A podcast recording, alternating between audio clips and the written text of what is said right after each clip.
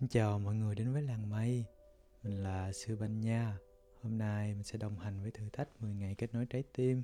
Hôm nay là ngày thứ 6 Sư sẽ giới thiệu với mọi người Đời sống và góc nhìn của một người ẩn sĩ. Người Tây Phương tên là Ajahn Ramawaso. Bài viết có tựa đề là Trí tuệ giác ngộ. Hồi còn bé, Tôi cứ ước mơ sau này lớn lên được trở thành một người lái tàu hỏa. Ông của tôi thường dắt anh em tôi đến nhà ga Euston ở London để từ đây chúng tôi có dịp làm quen với sắt thép, dầu mỡ và những cỗ máy. Tôi thích thú lắm, cứ như được sống trong mơ vậy. Tôi nghĩ hoài đến một ngày nào đó mình sẽ lớn lên và điều khiển cả một đoàn tàu dài ngút mắt để chạy qua những miền đất kỳ thú. Để rồi mấy năm sau, những mộng mơ trong tôi ngày xưa lại chuyển hướng. Tôi đã đọc rất nhiều sách rồi lại dựng lên cho mình một hình ảnh, một siêu nhân có đôi mắt luôn phát quang, chói ngời, có đời sống tuyệt đối hạnh phúc, không biết gì đến tuổi tác cũng như những biển dâu trong đời này. Tôi mơ ước đến một ngày nào đó mình cũng sẽ được như vậy.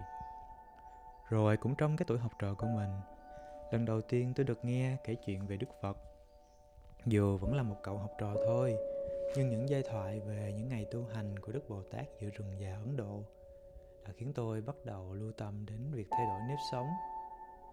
Một ngày lễ Phật đản của giáo hội Phật giáo địa phương, khi được nghe một vị đại đức người Tích Lan kể lại quá trình tu hành của Đức Phật, tôi bỗng nhiên bị kích động mãnh liệt. Tôi cứ bị ám ảnh hoài với lời đại nguyện của Đức Bồ Tát dưới gốc Bồ đề. trời dầu, máu ta có khô đi, xương ta có vỡ vụn thành bột, ta cũng sẽ không bao giờ rời khỏi chỗ này khi chưa chứng đạt quả vị chánh đẳng, chánh giác. Giai thoại đó đã in sâu vào và gần như mọc rễ trong tâm hồn tôi. Một cảm giác bức xúc kỳ lạ đã khiến tôi không thể kiên nhẫn ngồi lại để dự xong buổi lễ. Tôi đã lập tức quay về trường, chạy vào phòng mình và nằm úp mặt xuống. Những tư tưởng thao thức, tự vấn cứ dằn xé tâm hồn tôi. Tôi đã được nghe Pháp quá nhiều, xem kinh quá nhiều và cả năm trời vừa qua tuần nào tôi cũng đến tham dự một buổi thiền định. Tại sao?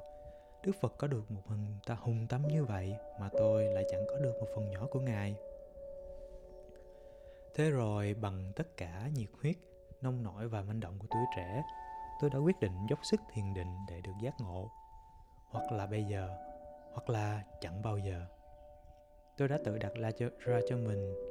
Câu tiêu ngữ đó và ngay ngày hôm sau tôi đã làm một cuộc thử nghiệm. Khóa trái cửa phòng mình lại, tôi ngồi xuống ngay ngắn trên tấm tọa cụ vẫn được dùng để ngồi thiền, rồi tập trung tư tưởng. Tôi đọc thành tiếng, từng câu, từng chữ lời đại nguyện của mình một cách rõ ràng và dứt khoát. Cho dầu máu tôi có khô đi, xương tôi có tan nát thành bụi, tôi cũng không bao giờ rời khỏi tọa cầu này đến khi giác ngộ. Chỉ có vậy thôi tôi đã ngồi yên như một xác chết. 50 phút trôi qua, cơn đau đứng trong tôi thường đến, đã đến mức cực điểm, dầu máu tôi vẫn chảy bình thường trong huyết quản và xương cốt của tôi vẫn chưa hề có những vấn đề gì. Nhưng cái cảm giác tê buốt ở hai đầu gối đã cho tôi biết thế nào là địa ngục. Và điều làm tôi bận tâm nhất trong suốt thời gian đó là tôi chẳng hề thấy một tia hào quang nào hết. Bởi, theo tôi thì ít ít dù gì phải xuất hiện để chứng tỏ rằng ít nhất tôi cũng đã gần đạt được đạo chứ. Đó ngược lại, tôi chẳng được gì hết. Ngoài một cảm giác đau quá sức chịu đựng, tôi đã thất bại, gần như không đứng dậy nổi và cuộc đại ngộ đã thất bại. Đã làm khổ tôi suốt ngày hôm đó. Thời gian qua đi, rồi tôi cũng dần trưởng thành thêm đôi chút để có thể bỏ lại sau lưng mình những ước vọng ngộ nghĩnh ngày bé dài và cả lứa tuổi dậy thì. Hôm đó tại phi trường London, tôi đã được hai vị tỳ kheo người Thái đến đưa tiễn sang Bangkok để xuất gia. Mãi cho đến bây giờ tôi vẫn nhớ hoài câu nói từ biệt của một trong hai vị sư người Thái đó. Người đã từng hướng dẫn tôi, Ngài nói với tôi rằng Hãy nhớ quay về đây khi cậu đã lát giác ngộ nhé. Trước khi ra đi, tôi đã tính toán kỹ lưỡng và có lời hẹn ước với những người thân rằng sau 2 năm tu học ở Thái Lan, tôi sẽ trở về. Có thể nói rằng 2 năm trời trong nếp sống xuất gia là một thời gian khá dài. vừa đủ cho một người kém thông minh nắm được phần nào cái căn bản của đường tu còn với riêng tôi tôi đã tốt nghiệp đại học nên tôi cứ chắc rằng chỉ chừng ấy thời gian mình sẽ trở thành một người đã ngộ đạo và trở lại anh quốc tôi nhớ mình đã từng trải qua một giai đoạn vượt qua tất cả rất nhiều thứ, chẳng hạn như đã từ bỏ ý muốn lập gia đình, một lý tưởng sống mà khó ai có thể dễ dàng từ bỏ. Đại khái, tôi đã từ bỏ tất cả trước ngày sang xứ thái. Nhưng quý vị biết không, hai năm trời xuất gia đã cho tôi thấy rằng việc giác ngộ giải thoát chẳng dễ dàng thế nào. Tôi nhận ra điều đó qua những kinh nghiệm thật xót xa. Chẳng hạn, tôi là một người da trắng được ăn học đàng hoàng ở một đại học lừng danh thế giới vậy mà trong đời sống tu hành tôi thật sự thua kém một cách đáng ngại so với những nhà sư bản xứ. Chỉ mới học xong lớp 3, lớp 4 trường làng. Nhưng đổi lại lòng kiêu ngạo của tôi hồi nào đã được dần dần tẩy xóa. Đó là cả một kỳ tích dù tôi thật ra vẫn chưa thực sự giác ngộ.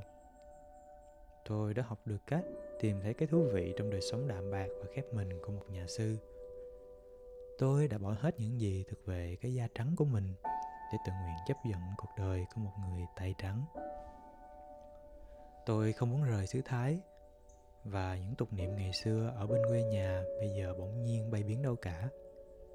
Vào mùa an cư thứ tư của đời tu, tôi đã phải đối diện với một biến động biến động.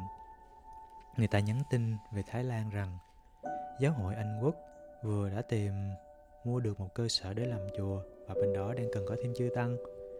Phải nói rằng, đây là một thời điểm để tôi đối đầu với vấn đề giác ngộ, bởi vì lúc đó tôi đang sống tại một ngôi chùa hẻo lánh, hiu quạnh, và việc tu tập thiền định của tôi lúc đó đã bước vào giai đoạn chuyển mình.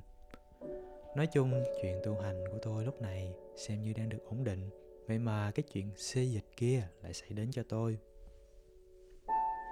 Vào một buổi chiều, sau nhiều giờ tọa thiền trên con đường kinh hành tôi bật chợt hiện ra, nhận ra được căn cội của mọi vấn đề mà mình trăn trở. Và tâm hồn tôi lúc đó lập tức trào dâng một niềm hạnh phúc thật kỳ lạ. Mọi thứ xung quanh bừng như sáng lên. Toàn thân tôi như được thấm nhuần cái cảm giác an lạc nào đó thật lạ lùng.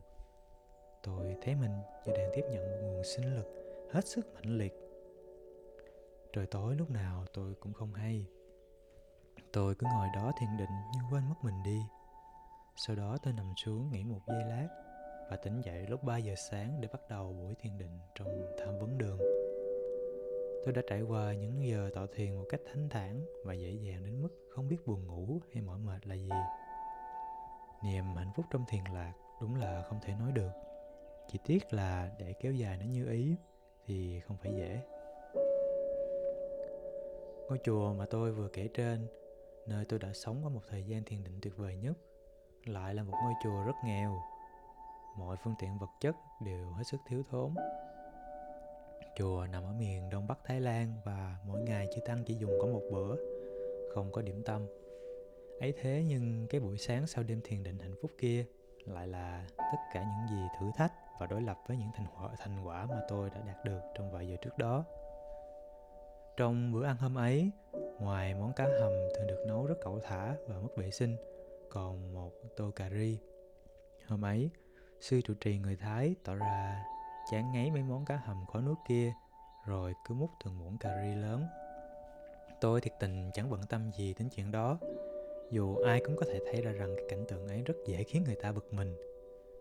Phải nói rằng tôi chẳng hề có ý định tranh giành quyền lợi trong những trường hợp cỏn con như vậy trong đám đông dư tăng lúc đó, tôi ngồi ở vị trí thứ hai, kế bên vị trụ trì. Nhưng vị này cứ như chẳng hề nhìn thấy tôi. Rồi, thế rồi sau đó, như nhớ ra vị này trút đổ phần cà ri còn lại trong tô vào dĩa cá hầm trước mặt tôi rồi nói, cứ nuốt cả vào đi, vào tới bao tử rồi món nào cũng sẽ trộn chung lại với nhau thôi. Nhưng lúc này thì tôi thật sự nổi giận. Một thái độ thiếu lịch sự không thể chịu nổi nếu vị trụ trì chỉ hồn nhiên làm việc đó theo cái suy nghĩ thiệt thà của mình, thì tại sao không trộn chung lại các thứ để ăn?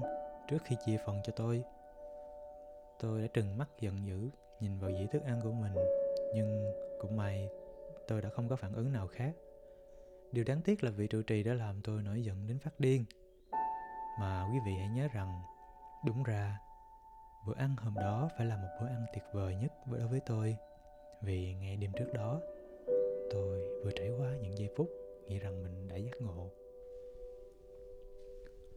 Một tư tưởng nhức nhối đã xảy ra cho tôi vì nhận ra rằng lúc đó mình vẫn chưa thật sự giác ngộ.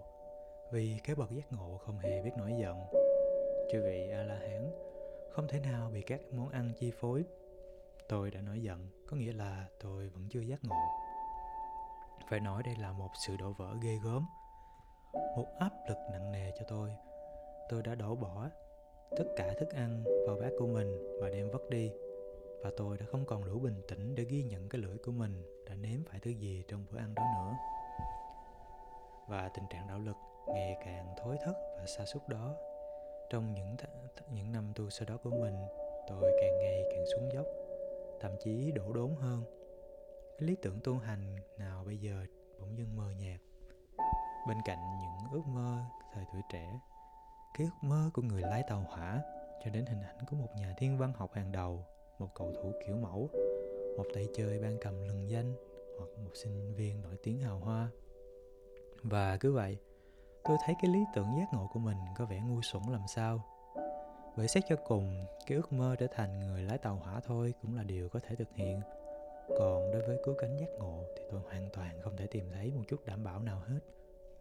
Và cũng trong suốt thời gian đó mối quan hệ giữa tôi và các bạn bè đồng tu càng lúc càng tệ hại hơn.